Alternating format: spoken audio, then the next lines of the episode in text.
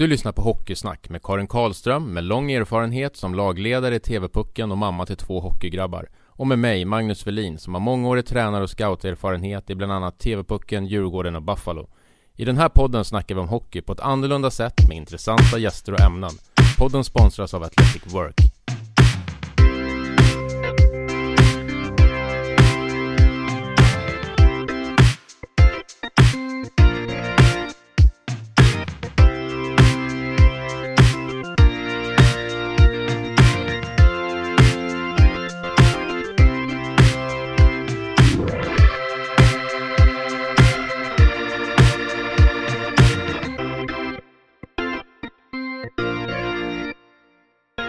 Idag ska vi ha samtal med två spelaragenter, Joakim Persson och Peter Nilsson Ekman.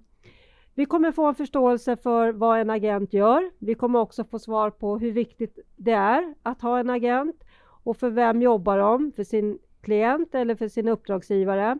De här och många andra frågor kommer vi täcka av i det här samtalet.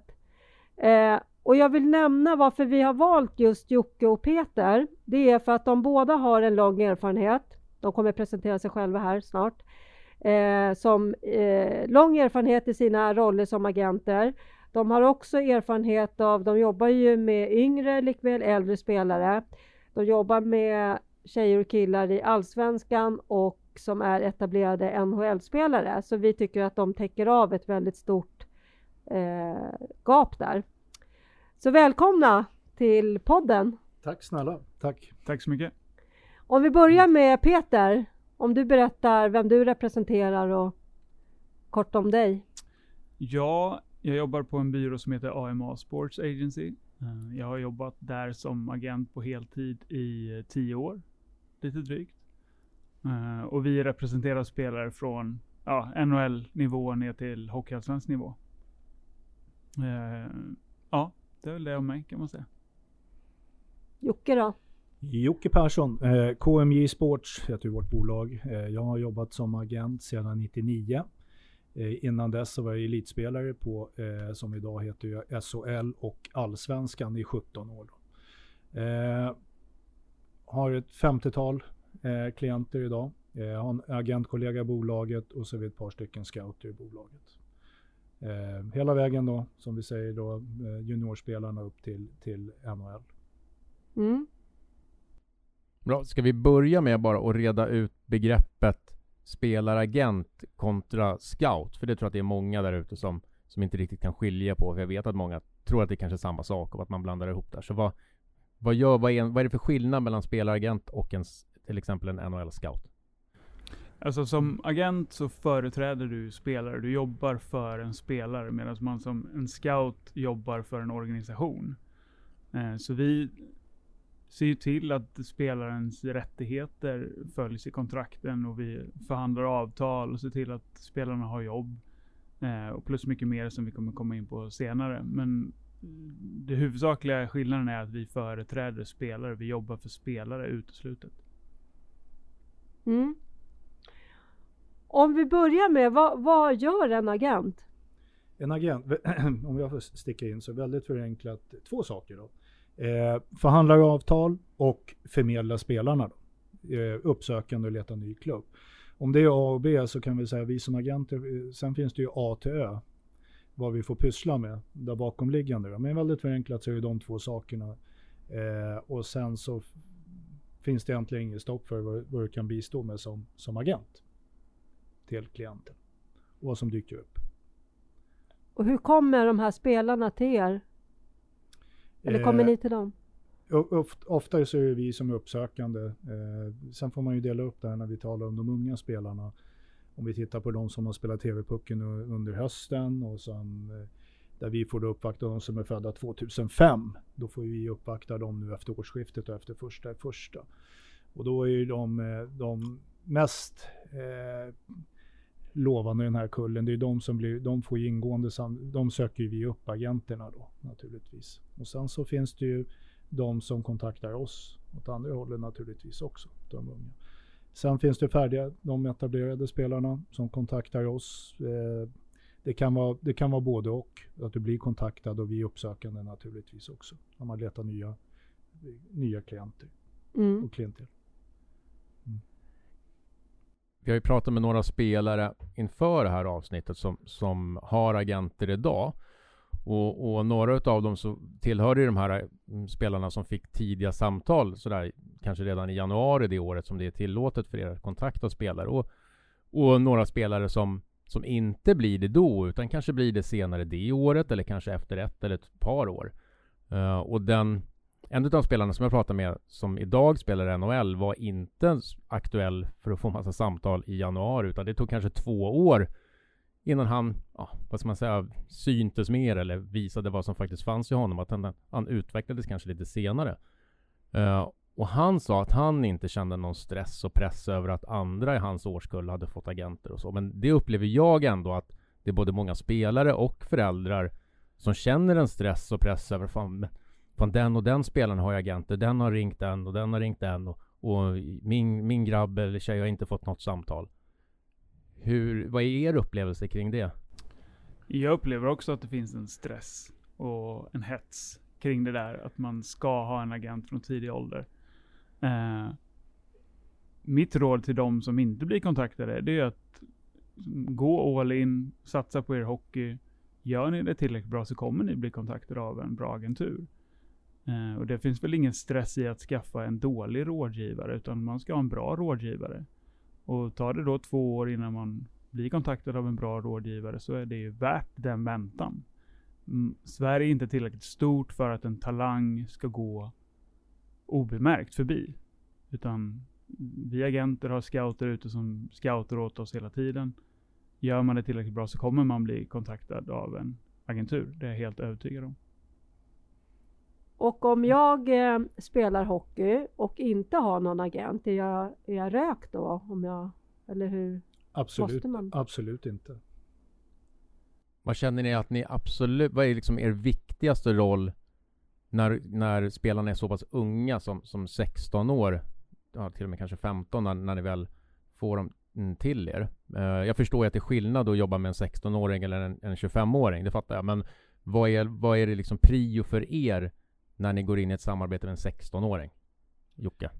Ja, naturligtvis. Och det, det är ju, alla, är, alla är ju så pass olika så att det är viktigt att man lär känna individen. Eh, skapa en, alltså bygga, starta bygga förhållandet med, med spelaren och familjen, mamma och pappa.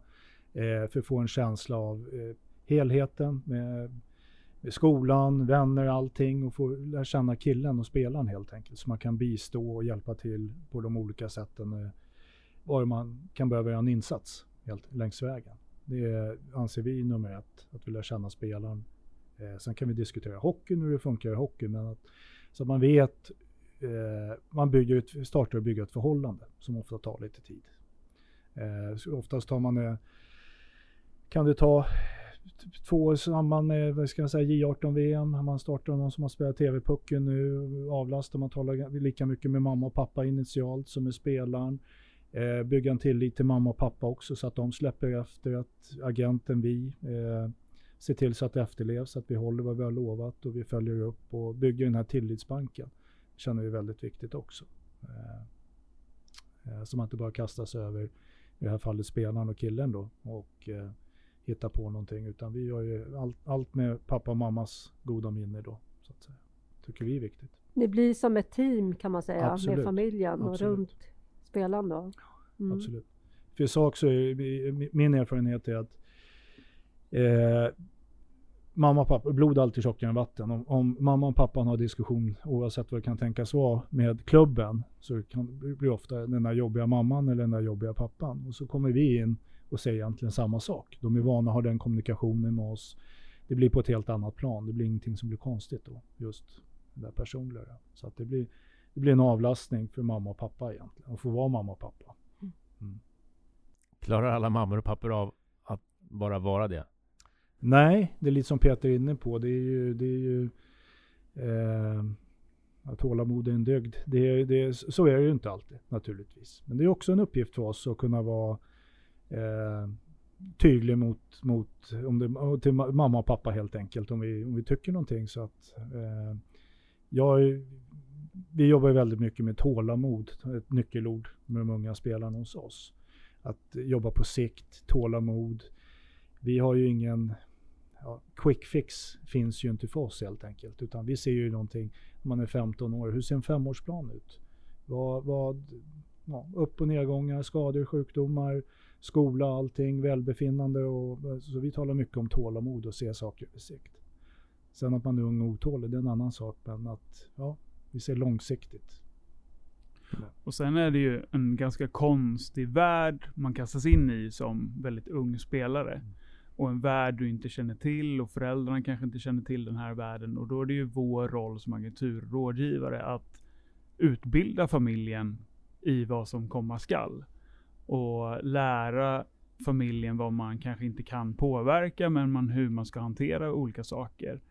Eh, det sätts en ganska stor press på de här största talangerna vid väldigt tidig ålder. Alla kanske inte är mo liksom, mogna för att hantera det. Eh, då är det vårt jobb att försöka utbilda dem kring hela den här resan om olika utvecklingssteg och som Jocke säger att våga lita på den långsiktiga processen. Även om det händer saker som är bortom min kontroll. Eh, och verkligen tro på sin väg som man tillsammans med sin rådgivare och agentur har stakat ut.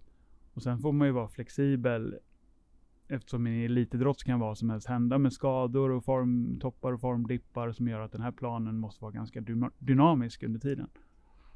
Eh, så väldigt mycket går ju till att utbilda de här unga spelarna och eh, mamma och pappa. Jag tänker om man skulle eh, bryta ner det här till verkligheten.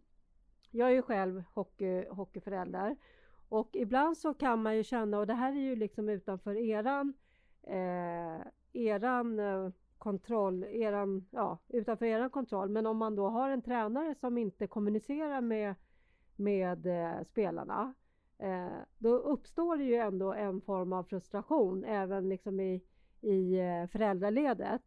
Eh, och det blir ju sådär, då blir det ju att man, eh, då blir ni ett filter däremellan, liksom mig som förälder och, spel, eller, ja, spelarna också och även tränarna. Alltså hur hanterar ni det där då? För det är ju, eh, jag vet ju hur jag själv, eh, jag behöver ju inte försköna alltså jag kan ju bli superfrustrerad och irriterad över att, att ledarskapet inte är bättre och att man inte får liksom någon tydlighet. För otydlighet skapar ju så mycket spekulationsutrymme. Och, Jocke, hur, hur tänker du runt? Eh, ja, men det är viktigt om vi har en kommunikation då. Och eh, sen är det viktigt att om, om, om mamman och pappan har en åsikt. Sen eh, delar jag den åsikten och sen har, om jag har en kommunikation med klubben, det är en sak. Men det är också viktigt då internt för oss i teamet, för mig som agent tillsammans med familjen. Har jag en annan åsikt så är det väldigt viktigt att jag förtydligar den för er då och, av vilken, och hur jag ser på saken och vad som är bäst för spelaren, kanske med ett annat perspektiv. Eh, så att det kan vara olika, eh, hänger, hänger på olika infallsvinklar, men det är en mm. kommunikationssak ändå som man tar sig med klubben. Alltid lyssna, vara lyhörd och sen hur man ska förmedla budskapet. Vad det nu kan tänkas fastna i, om det är vad man kan tänkas ha för bekymmer då. Mm. Om det är kommunikation till exempel, hur man kan hjälpas åt. Samtidigt att bistå med klienten, spelaren i det här fallet, då också utbilda, hjälpa honom hur man då tar en kommunikation eh, och tajmingen när man tar de här diskussionerna med coacherna då. Eh, beroende på vad ämnet kan tänkas vara då naturligtvis. Eh, så att man utbildar dem också att ta ett vuxenansvar att kunna tala själva också, kunna tala för sin sak eh, eh på ett positivt sätt då naturligtvis, i kommunikationen. Mm. Mm. För att om man har om det blir en envägskommunikation, det är ingen ursäkt, men för, för spelarna också, att får man ingen kommunikation av coachen, då får man väl gå till coachen då. Det är så. Sen kan man inte gå till coachen varenda dag, men att då får man ju, får man ju ta, ta ett ansvar och ta, be om ett samtal. Om det är någonting som man känner. Men ni har ju en väldigt tuff roll där kan man säga, för ni ska mm. ju balansera då föräldrar, ni ska hantera spelaren och eh, sportchefen eller eh, tränaren. Så det, eller hur? Det känns ju som ni är ni har många intressenter som ni ska liksom möta upp. Ja, men det gäller att vara lyhörd och lyssna och skapa en förståelse emellan också. Mm. Mm. Och inte skapa några motsättningar. Vi är ju alltid på spelarens sida mm. utåt. Mm. Däremot är det inte alltid man håller med spelaren och spelarens familj i hur man ska gå tillväga för att nå det resultatet man vill uppnå. Och där gäller det att familjen litar på vår erfarenhet med en sportchef eller med en coach. För vi vet ju oftast hur de fungerar eftersom vi har varit i de här situationerna hundra gånger innan. Medan för familjen är det kanske första gången. Och där gäller det att den där tilliten finns. Eh, och sen gäller det för oss också att förklara, precis som Jocke säger, det här med att hur har man ett sånt samtal som ung spelare med sin coach? Men samtidigt måste man också ställa in spelaren på att han kanske inte får höra det han vill höra. Han kanske inte får de svaren han vill höra. Men så länge han har gjort sitt. Och sen kommer man in på det man inte kan påverka mer. Du mm. kan påverka dig själv genom att liksom, ta initiativ till det här samtalet. Men du kan inte påverka och träna kommer svara. Men det, är det så här att ni då, om vi tar en eh, spelare som, ja det har ju inte med ålder att göra, men, men att det finns, eh, det är lite kanske både känsligt och infekterat. Är ni med på de mötena då med spelaren och tränaren eller sportchef eller? Eh, Ska de ta det själv? Det är ju väldigt olika. Det är ju situation till situation ja. också. Vad som har hänt och vad som har uppstått. Och om, det ett, om det är ett litet eller om det är ett väldigt stort bekymmer naturligtvis. Omfattningen. Eh, och hur pass akut bekymret är. Så det kan vara väldigt olika. Men ni är inte främmande för själva ett sådant upplägg? Eller det kanske aldrig händer? Ja absolut. Jag har suttit många, under mina 21 år nu, så jag har haft många samtal med både sportchefer och coacher tillsammans med en klient när det uppstått saker. Så, så man har varit behjälplig med just det här med kommunikationen. Mm.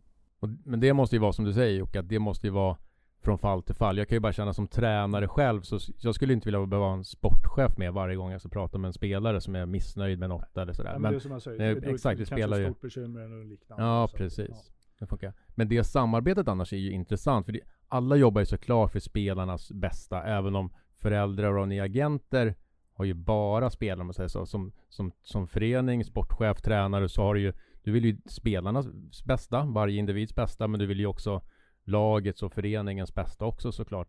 Och det som Karin var inne på, det är ju en, måste vara en jäkla svår balans för er att vara. Och jag tänker då måste det ju bli en del konflikter med, med föreningar, tränare kanske, eller? Konflikter kanske man inte ska säga, men vi tycker ju inte alltid lika. Så är det ju definitivt. Och för att återkoppla till det vi sa tidigare om det här med kommunikation med tränare och sportchef. Generellt sett så uppfattar jag det som att vi agenter har kommunikation med sportchefen först och främst. Och så får vi lära våra spelare att ha sin dialog med sin coach. Eh, det tycker vi är det mest professionella sättet att göra det på. Eh, jag vet inte om du nej, tycker annorlunda Jocke, men... Nej, absolut inte. Vi, vi talade just om det här med coacherna, kanske just med de yngsta spelarna ja. i så fall. Då. Men annars är ju kommunikationen ju nästan uteslutande med sportcheferna. Förmedla den kommunikationen. Sen som Peter är inne på, sen, så har man ju individuella samtal med klienten då och han får ta diskussionen med, med coach eller coach vad det nu kan tänkas vara med, med ledarteamet. Sen är det ju som alltid med kommunikation att eh, spelare och tränare kan sitta vid samma bord och sen kommer de ut från rummet och så har de två olika versioner av samtalet. Eh, och där ibland kanske man får vara någon slags eh, sambandscentral höll jag på att säga i att så att bägge parter hade samma bilder av mötet. För där är det väldigt olika att spelarna har hört någonting och sportchefen eller coachen har hört någonting helt annat. Det tror jag är superbra, för, för det är ju svårt för den som är, eh, vad ska man säga, eller för spelaren beroende på vad det handlar om såklart, men att eh, både höra vad det är som sägs i rummet och liksom säga bra saker själv och eh, ja, fånga allt det här och kunna liksom reflektera. Det är lättare att göra om, om man, jag tänker Mange, du och jag när vi jobbar med TV-pucken, så när vi har eh, viss typ av samtal så sitter vi två eller tre i de samtalen för att liksom stötta och någon hjälper grabben och... Mm, och för att man ska vara flera som hör vad som sägs i rummet. Så att om jag har ett samtal med en spelare, att du, även om inte du deltar i samtalet, så är du ändå med där för att höra hur jag säger, hur och vad jag säger och hur det, liksom vilket svar jag får utav, av spelaren och så vidare. Mm.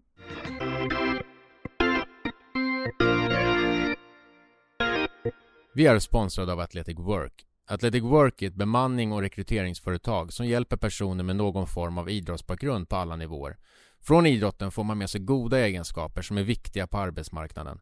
Viljan att vara bäst och prestera sitt yttersta på tävlingsplanen, som på arbetet, är det mål som Athletic Work och deras konsulter strävar efter. Athletic Works vision är att skapa ett idrottslag på arbetsmarknaden. Det har idag hjälpt flera personer ut på arbetsmarknaden och av egna erfarenheter vet jag att kontakt med Athletic Work faktiskt leder till jobb. Så om du letar efter ett nytt jobb, tveka inte att höra av dig på www.athleticwork.se. Tack Athletic Work!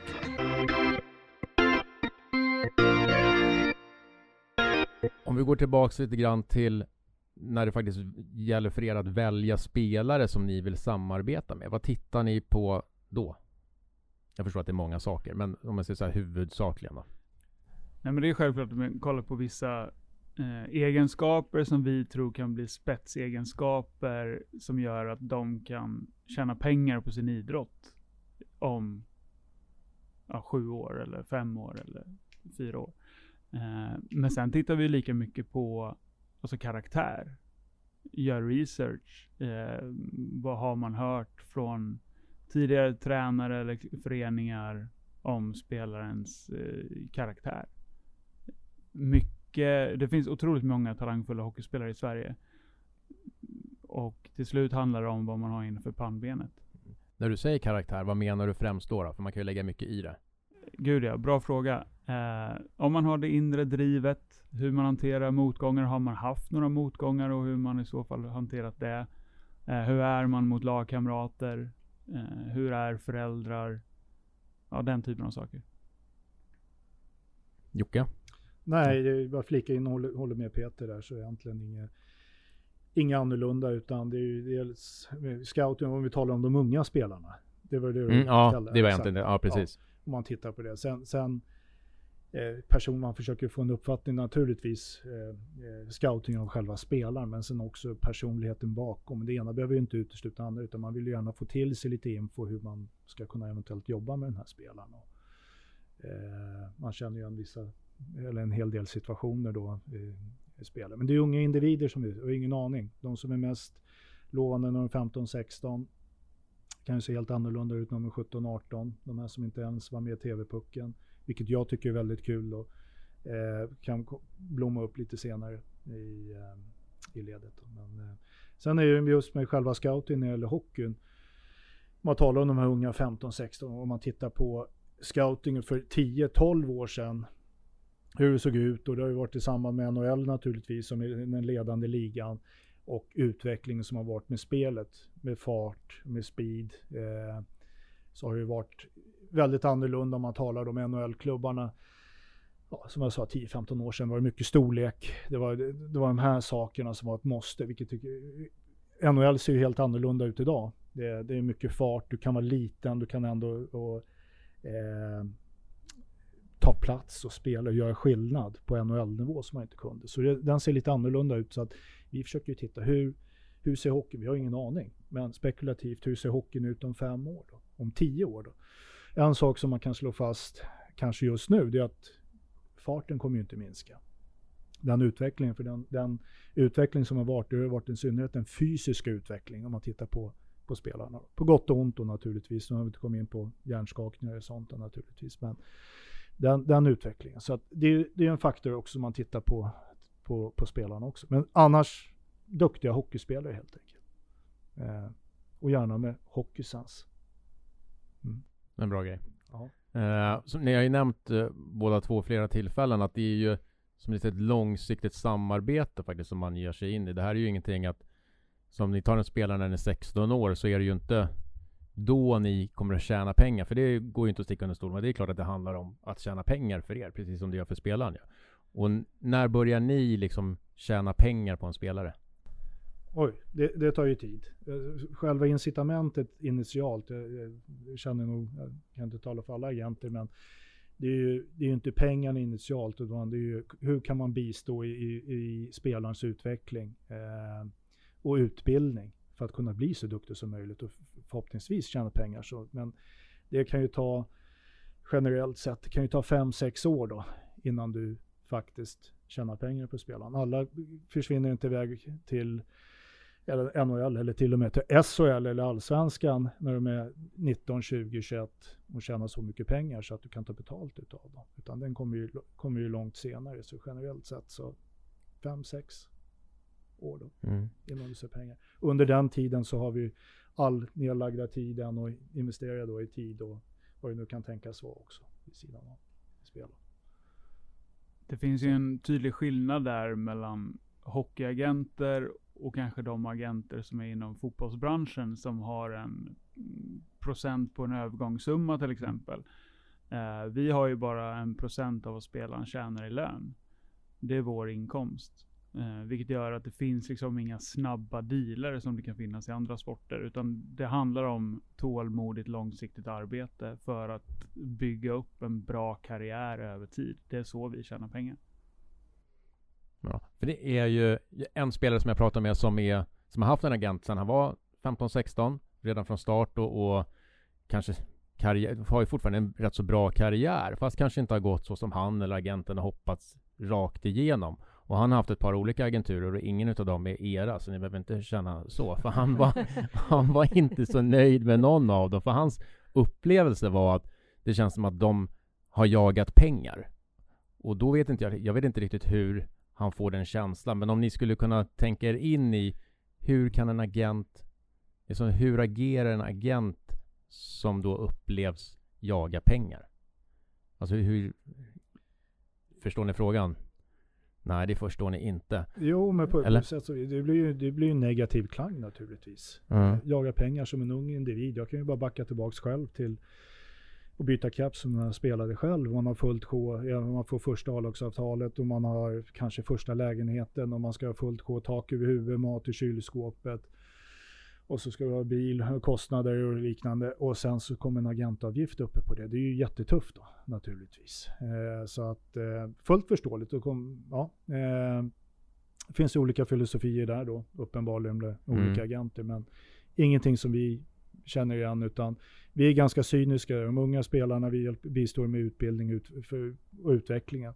Eh, vi tjänar pengar på de färdiga etablerade spelarna helt enkelt. Mm. Så att vi, vi, vi tjänar inga pengar på de unga spelarna. Men jag tänker Magnus på eh, det du säger där. Alltså, det låter mer som att samarbetet kanske är lite skevt. Det tror jag också. Eh, när man upplever att det är pengar som är det som driver agenten. Mm. Eller hur? Jag bara ja, jag tänker högt. tror absolut att det är så. Jag tror mycket av de här samarbetena kommer ju tillbaka. Som vi prata om ett bra eller mindre bra samarbete med en klient eller deras, dens föräldrar eller ett bra eller mindre bra samarbete med, med en klubb så landar vi ofta i kommunikation, kanske hur det ja, hur den är.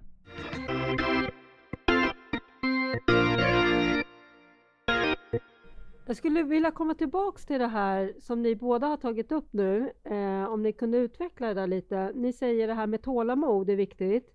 Eh, det är viktigt eh, att eh, ja, ha tålamod både med utvecklingen och det som ska hända och, och hur det händer och sådär. Hur mycket tålamod, om vi vänder på det, hur mycket tålamod har ni med, med era klienter? För eh, det är ju så här, eh, fast man inte vill det, så har man ju lite motgångar ibland och hamnar i, liksom i dippar. Hur, hur ser ni på det och hur jobbar ni då? Men tar du en titt på, vilken, oavsett om det är NHL eller SHL, tar du en titt idag på de spelare som är där och går in och klickar på deras EP-profiler så ser du att de Elite har... Prospect alltså? Exakt så. Sida där man kan gå in och kolla statistik. Precis. eh, då ser du ju att eh, spelare går otroligt många olika vägar för att nå dit. Och varje spelare måste hitta sin väg. Och det går liksom inte att jämföra med alla andra hela tiden. Den gick ju den här vägen och den gick den vägen. Jo, men du som spelare har unika egenskaper som gör att det kanske är bäst för dig att gå den här vägen. Så att jag tror att det är farligt att liksom ge upp på en spelare som fortsätter visa ett driv varje dag att vilja bli bättre.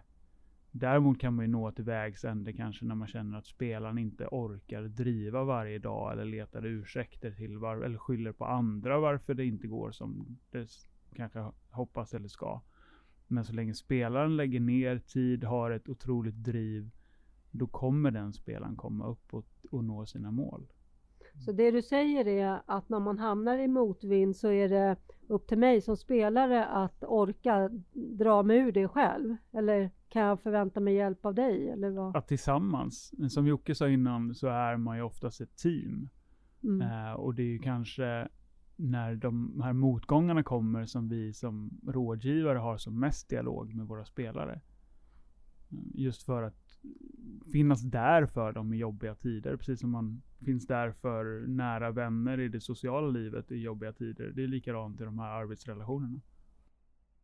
Där måste det vara ganska svårt att hålla sig till det om den här formdippen kanske blir väldigt lång eller att kanske utvecklingen inte går som man hoppas eller tror att den ska göra. För det är ju också så, ni har ju relativt många klienter um, och olika agenturer kanske tänker på olika sätt i hur många man vill, vill ha för att man ska hinna jobba med dem och vi kommer komma till det också lite grann. Men jag förstår ju någonstans så måste det vara lätt att man ger lite extra tid och engagemang till de här som faktiskt går ganska bra om det jämfört med de här som har det tungt en längre period. Kan det vara så? Ja, så kan det vara. Eh, det måste ju inte vara så just för er sorg, men, men bara... Ja. Mycket möjligt att, att det kan vara så. Jag har oftast tänkt tvärtom.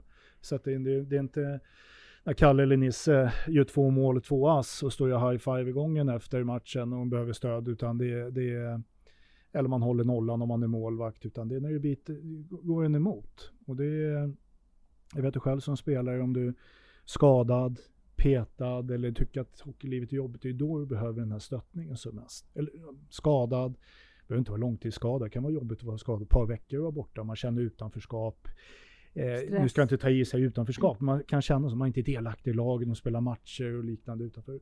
Att man finns där, stöttar och mm, ja, på alla sätt och vis. Att det är en mer insats då, vid det tillfället, skulle jag säga. Försöker jobba och tänka på. Så lite tvärtom mm, faktiskt. Vad bra. Måste jag säga. Mm. Ja, hoppas det. Det är kul att höra. Mm. Ja, ja. Eh, ja. Och ibland finns man ju bara till som någon slags eh, spyhink till spelaren. Att bara finnas där ett samtal bort. Om spelaren bara vill... En ventil. Ja. Mm. Prata av sig i tio minuter. Eh, för att man är förbannad eller frustrerad eller sådär. Och då sitter man ju egentligen och bara lyssnar. Och låter spelaren spy av sig. Mm. Men tillbaks som, som, du nämnde, om det blir en, en, en dipp, sa du va? Mm. Ja, men, mm. och det är helt okej. Okay. Jag tycker det viktigaste det är mycket som är viktigt, men det, det, viktigaste måste ändå vara, det är liksom, i det här fallet talar vi om hockey, att, att klienten, spelaren känner, tycker att det är förbaskat kul att spela hockey med unga individer. Som Peter sa, det finns inte bara en väg att gå. Många just den hetsen att nu måste man lyckas, kanske nu blir det som det varit höst, det var TV-pucken och det ska vara uttagningar. J16, J17 när man ska spela J18-VM. Det, det, är ingen måste. Det är jättekul för de som är, är, med, men det är, inte den, det är inte den enda vägen att gå. Vi har så många exempel på det där man kan eh, ta sig kapp och förbi så småningom. Det är viktigast att vara hypad när du är 16, 17, 18 eller var du befinner dig när du är 21, 22. Eh, så därför tala mycket om det här med tålamod, stöttning över tid. Och att spelarna, att de slappnar av. Det är inte hela världen. För att känna den här Viktigast är att känna glädjen till sin sport. Varför spelar du ishockey? Jo, det är för att jag tycker att det förhoppningsvis är förbaskat kul att spela hockey. Inte för mamma och pappas skull eller för agenten, utan man tycker att det är kul att spela hockey. Har man det incitamentet så finns det många, alltså, och peppa spelarna till den här långsiktigheten. Att det, det finns ingen, jag, jag, är helt övertygad som gammal spelare och jobbar som agent nu i 21 år då, att det finns ingen quick fix. Utan det är vad du gör återkommande. Måndag, tisdag, onsdag, torsdag. Och det är den här glädjen. Det är, det är din vardag. Det är det som kommer få dig att flytta positionerna. Det är min övertygelse. Det är inget facit på någonting. Men mycket sånt här som vi talar med klienterna om. Då. Eh, mm. ja. Och på så sätt också minska den här hetsen. Det är inte samma sak som att man ska hålla tillbaks någon. Jättekul. Det är ung och otålig, man vill vidare, de som utser. Jättekul. Men det finns inget motsatsförhållande. Att man kan få med de som är bakom där också. Som behöver mer tid. För alla är olika. Och det här med förtroende, det är ju, det är ju väldigt dubbelriktat. För det, det är ju viktigt att, eh, att spelaren har förtroende för er. Eh, men det är också viktigt att ni har det för spelaren. För jag tänker att det måste bli väldigt svårt att jobba om man säger, jag vet inte vad man skulle säga, men om ni har någon, någon eh, eh, någonting ska, ska man göra som spelare och så gör man inte det. Man, man gör något helt annat. Alltså det blir ju väldigt ni, alltså, det finns ju en gräns för hur mycket ni kan fostra också, tänker jag. Eller? Eh, ja, absolut. Ge några exempel, bara kort. Ja men eh, eh, nu, nu eh, Kalle behöver du eh, försöka att lägga lite mer fokus på det här i din träning. Eh, att göra det här. Jag vet inte om ni säger sådana saker men eh, och så gör man inte det. Man, man liksom fortsätter att komma för sent till samlingar eller ja, alltså fortsätter att befästa dåliga vanor till exempel. Då skulle jag i varje fall känna om jag var agenten. Där ungen, jag tänker på det du sa Peter innan där med, eh, du sa någonting med ehm, eh, det, här, det här att man, hur, med karaktär och hur man vill vara, hur man vill uppfattas och sådär. Alltså känner jag så här, men jag pratar ju för döva öron, då har jag liksom 40 andra ungar eller killar eller spelare som jag kan lägga min tid på. Mm. Då kommer man ju tillbaks till, till, till spelaren i det här fallet och vad har spelaren för mål? Vad vill han med sin ishockey? Han då satt, han har höga mål och vill komma dit. Okej, men de här sakerna, det, det, det måste ju skötas. Han måste ju ta hand om de bitarna. Annars funkar det inte. Du var ju där som, du var som en mamma och pappa var där och påminna. Mm. Mm. Ja, för ni har ju en handskakning när ni går in i Mm. ett samarbete Jo, med... men det, det är ju saker som måste belysas. Det kan ju vara en klubb, en juniorcoach eller någonting som har sagt de här sakerna behöver och man har påpekat de här bitarna. Och det är ju för, för spelarens skull. Det är ju mm. tillbaka, inte för mamma, och pappas eller tjejens skull eller agentens skull. Du har ju sagt att du vill Mm. och du har ambitionen på de här sakerna. Och då behöver det också efterlevas. Punkt slut. Mm. Ja. Så att, eh, ja, det, Tillitsbank, det är ju, det, det är ju på spelaren, Mm. klient. Ja. Jag, har jag har inte sett det som ett, Nej, det kanske Eh, inte är så vanligt nej. förekommande. För de här liksom, som ni har vill ju mycket. Så det är väl... Sen kan det upp, självklart uppstå situationer, men jag uppfattar ändå att de flesta, när det har uppstått något negativt, då är det helt okej att vara ung, det blir misstag och man är fel, men okej, gör inte om misstaget. Men att de, de enda plock, händer det någon sån situation som kan ändå bli en väckarklocka så att ja, de, de här smarta, de har spel, typ av spelsinne ändå. Okej, jag ska nog inte sätta mig i den här situationen igen. Att de har lärt sig av det. Så att, eh, Mm. Ja. Annars så, hårt att säga, men de sållar bort sig över tid sen annars ändå, om man inte sköter sig. Ja, det kanske blir lite självreglerande. Ja, faktiskt. Det är ju viktigt att komma ihåg att vi är ju bara ett av många verktyg i spelarens vardag. Eh, deras fyscoach är ett verktyg, deras huvudcoach är ett verktyg, agenten är ett verktyg, mamma och pappa med service hemifrån är ett annat verktyg. Men till syvende och sist är det ju spelarens inre driv som avgör vart man hamnar. Eh, det kan ingen annan som det är kul att du tar upp det där med verktyg. För det, var, det hade vi ju faktiskt som eh, en fråga. Vad, vad har ni för verktyg eh, förutom er själva och hjälpa, hjälpa era klienter? Ja, i- då talar vi om de, de unga, de färdiga eller generellt sett i största allmänhet? Kanske de unga, för ju äldre man är så Mm. kanske man är mer, vad ska man säga, självgående. Jag är intresserad av vad ni har för verktyg för alla. Okej, Ja, ja, för alla. Ja, men alla det säger är på det. olika sätt var man ska sätta in insatserna då naturligtvis. Mm. Och, och eh, var klienten befinner sig, vilken klubb befinner sig, vad, vad, vad har man för hjälp? Det är för olika, olika nivåer där då också på klubbarna. Vad har man för möjligheter att kunna hjälpa spelarna? Finns det någonting som vi kan vara behjälpliga med i, i, eh, utan att det ska låta flummigt utbildnings och utvecklingssyfte helt enkelt. Eh, så vi... ja, Ge exempel då på vad skulle det kunna vara som du kan hjälpa Nej, till men med? de här spelarna som kanske är en, en, en liten klubb som kanske eh, mån av tid, hur kan man bistå dem då med, eh, vi har talat det här tidigare om med camper, med skillscoacher.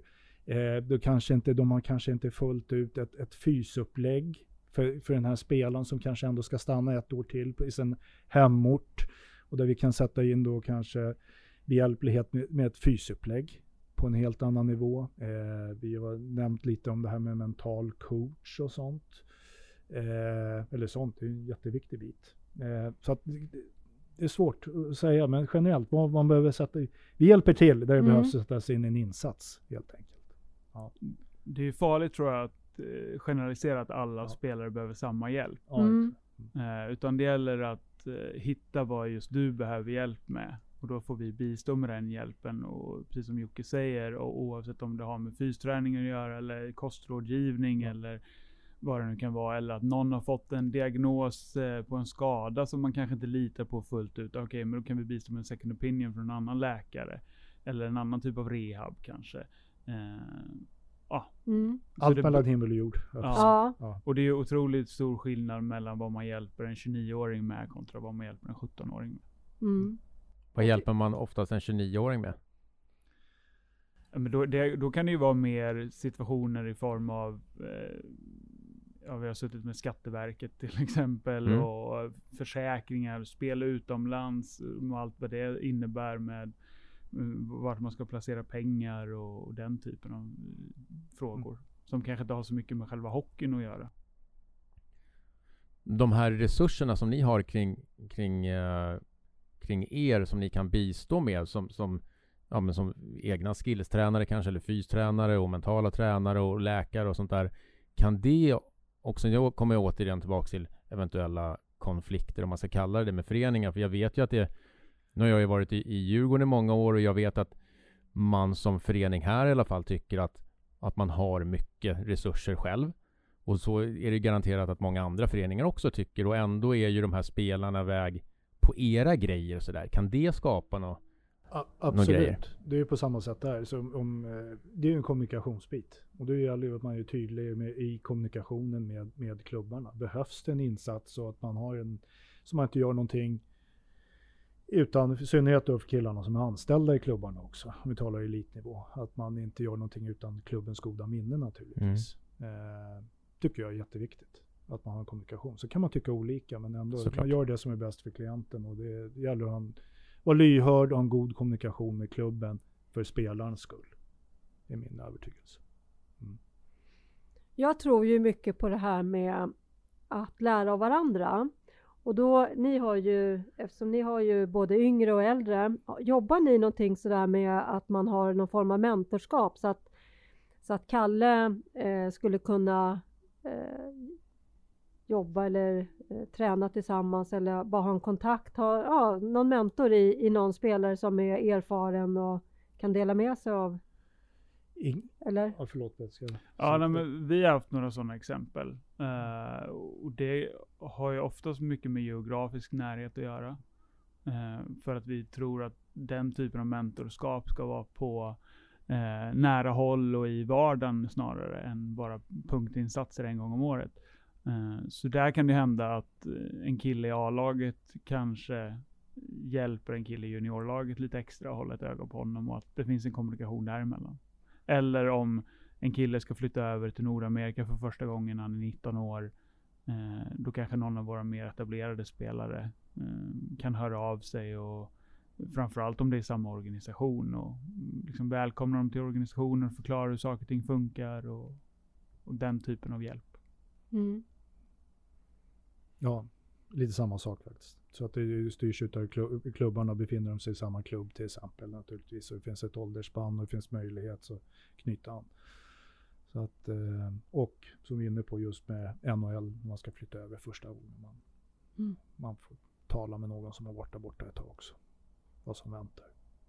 Mm.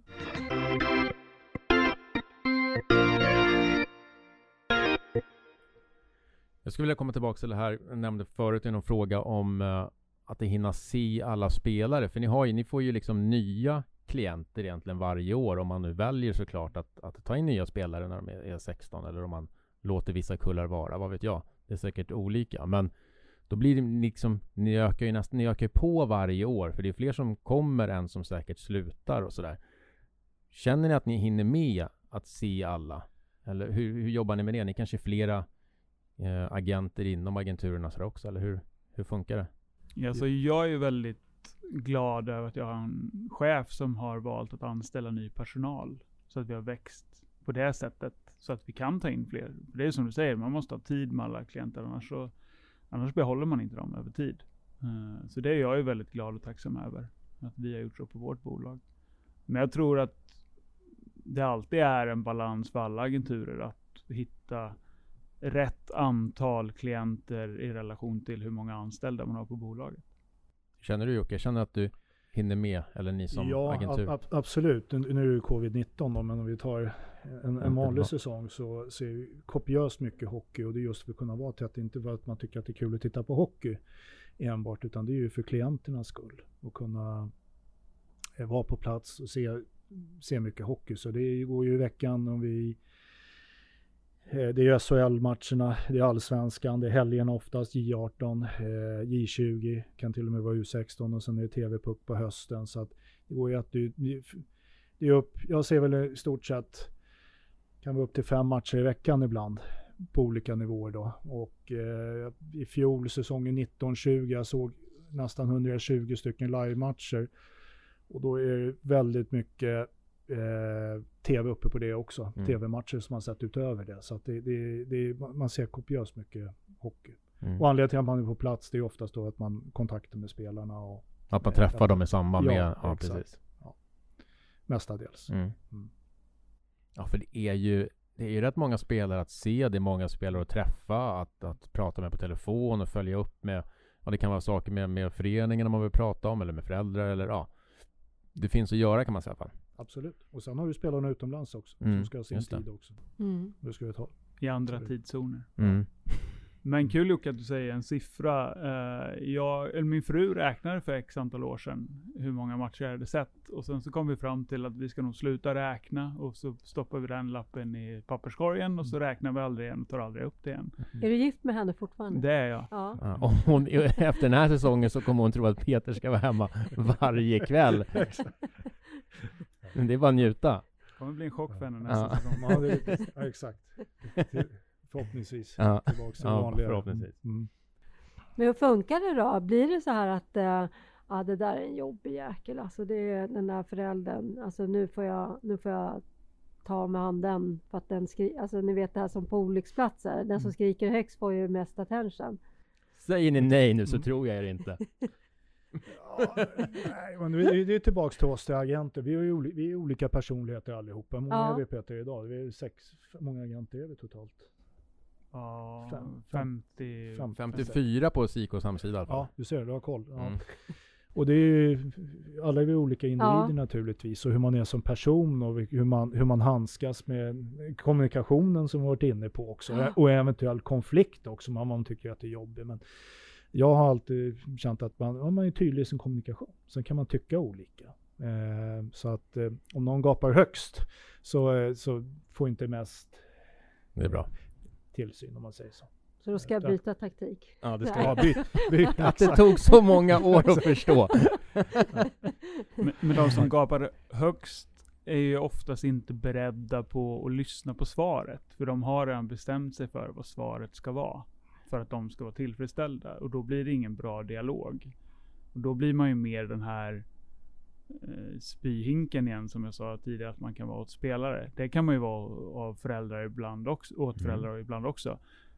Och det är ju till och med någonting vi ibland kan rekommendera för vi ser hellre att de ringer och är stirriga och nervösa till oss än att de låter det gå ut över sina söner.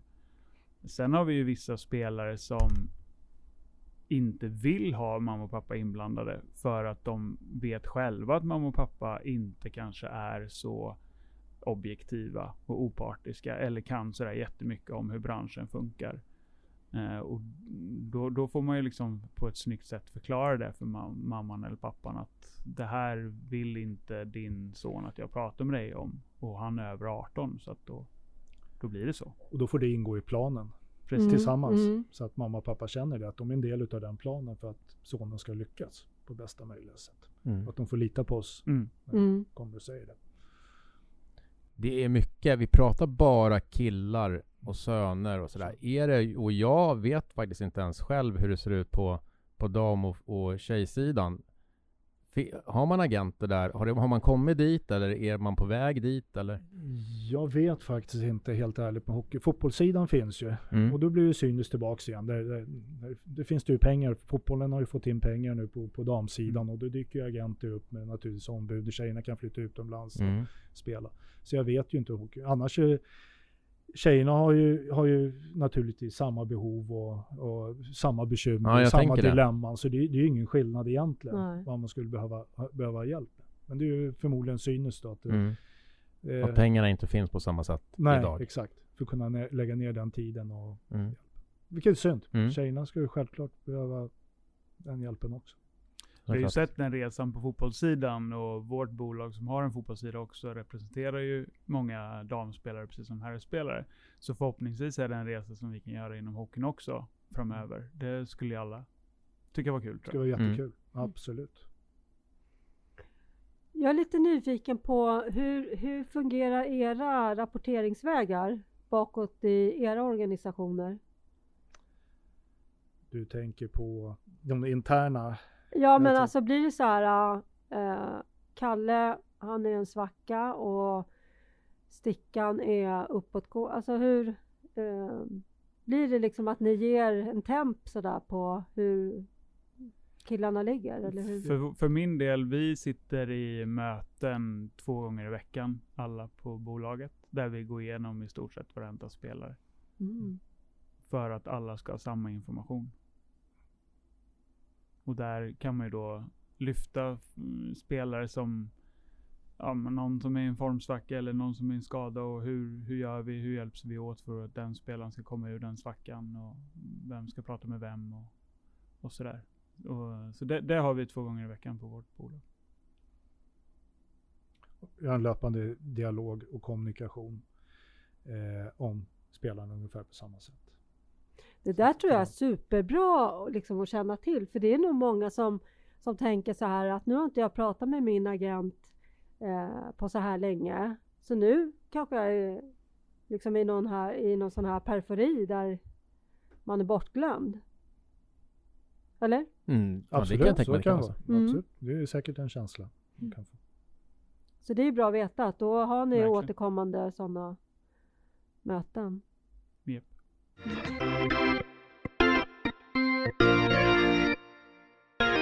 Hur har agenternas roll förändrats under åren då? Alltså för nu är ju ni en ganska stor del i min upplevelse i alla fall utav spelarnas vardag och av föreningar och sådär. Um, och de här resurserna som ni har eller nätverken kring ert bolag. Har det alltid varit så? Eller om jag säger så här, Jocke, när du spelade i elitserien hade, och kanske hade en agent, såg det ut så här då? Nej, absolut inte. Agenterna kom in, vi, eh, jag var själv eh, aktuell för NHL-spel och då hade man ju en NHL-agent om man skulle flytta Mhm. iväg. Det var, ju, det var ju liksom på den nivån. Agenterna kom in ti- tidigt, mitten på 90-talet.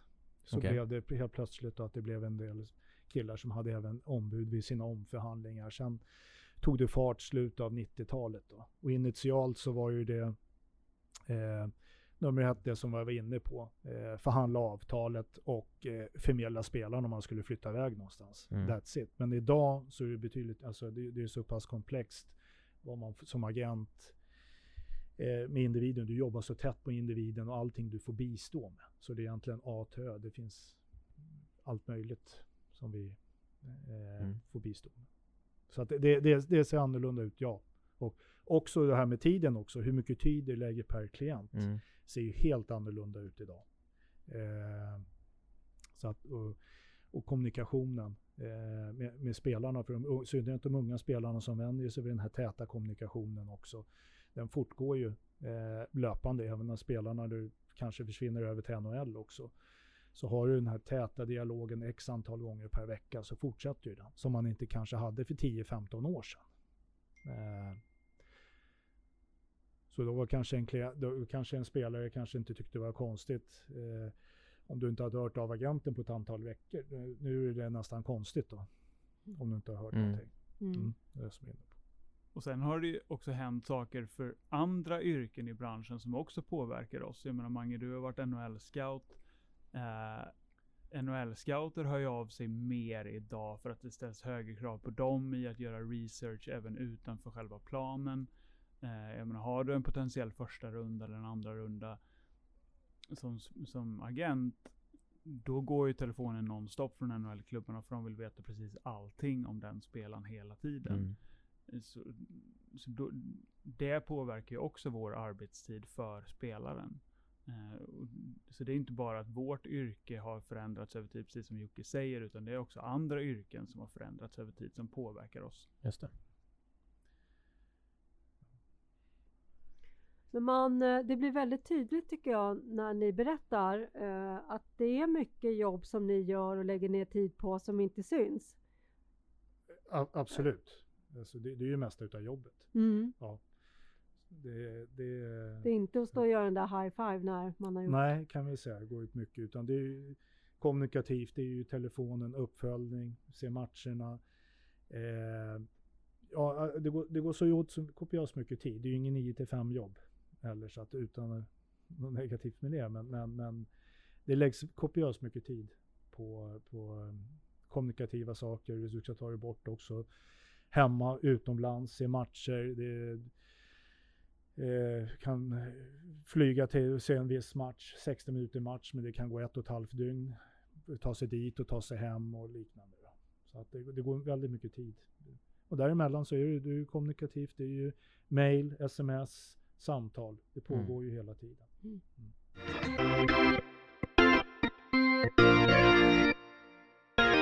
Då, eh, om jag skulle sammanfatta för, eh, för min del som, som förälder, så för mig, så för mig är det viktigt med, med tre saker. Och det är dels det här med kommunikationen, det har vi pratat mycket om. Eh, tillgänglighet tycker jag är superviktigt, för det är ju ändå mycket som kommer eh, som man vill ha svar på eller bara bolla. Eh, och sen också det här, ja, ett, ett väldigt bra stöd och då tänker jag ju mer för, för sönerna än för mig själv. Vad skulle ni säga är, vad är det ni skulle vilja skicka med till lyssnarna nu när vi har haft det här samtalet?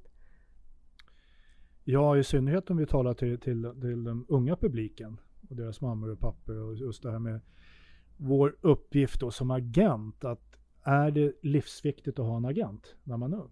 Absolut inte för de som kanske då inte eh, har blivit uppvaktade på det sättet. Så att vi, som vi har diskuterat här innan, fortsätt. Eh, det viktigaste är glädjen till hockeyn och kunna tycka att det är kul att fortsätta utvecklas som hockeyspelare så kommer man få ett samtal till sist om man är nog duktig.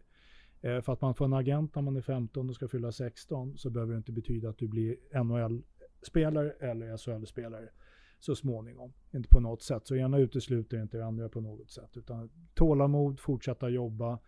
Eh, så, eh, så kommer det så småningom dyka upp en agent. Mm. Jag instämmer. Eh, det är så många som eh, följer med i den här hetsen och stressen som sker i januari.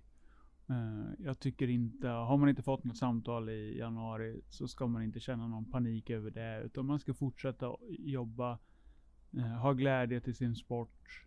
Vart man än befinner sig i landet. Det är världens häftigaste sport. Fortsätt med den, lägg ner jobbet varje dag så kommer ni att bli uppvaktade både av klubbar och av agenter. Bra medskick grabbar. Eh, mycket, mycket bra. Vi är jättetacksamma för att ni ville komma hit idag och prata med oss eh, om era jobb som spelaragenter eh, och saker som ni vill att spelare och föräldrar där ute i landet ska, ska tänka på. Eh, också stort tack till er lyssnare. Nästa gång vi hörs om två veckor så träffar vi två allsvenska tränare och ska prata om hur de hittar ett väl fungerande samarbete trots att de inte känner varandra när de tussats ihop eh, att leda det här allsvenska hockeylaget. Vi hörs då. Tack!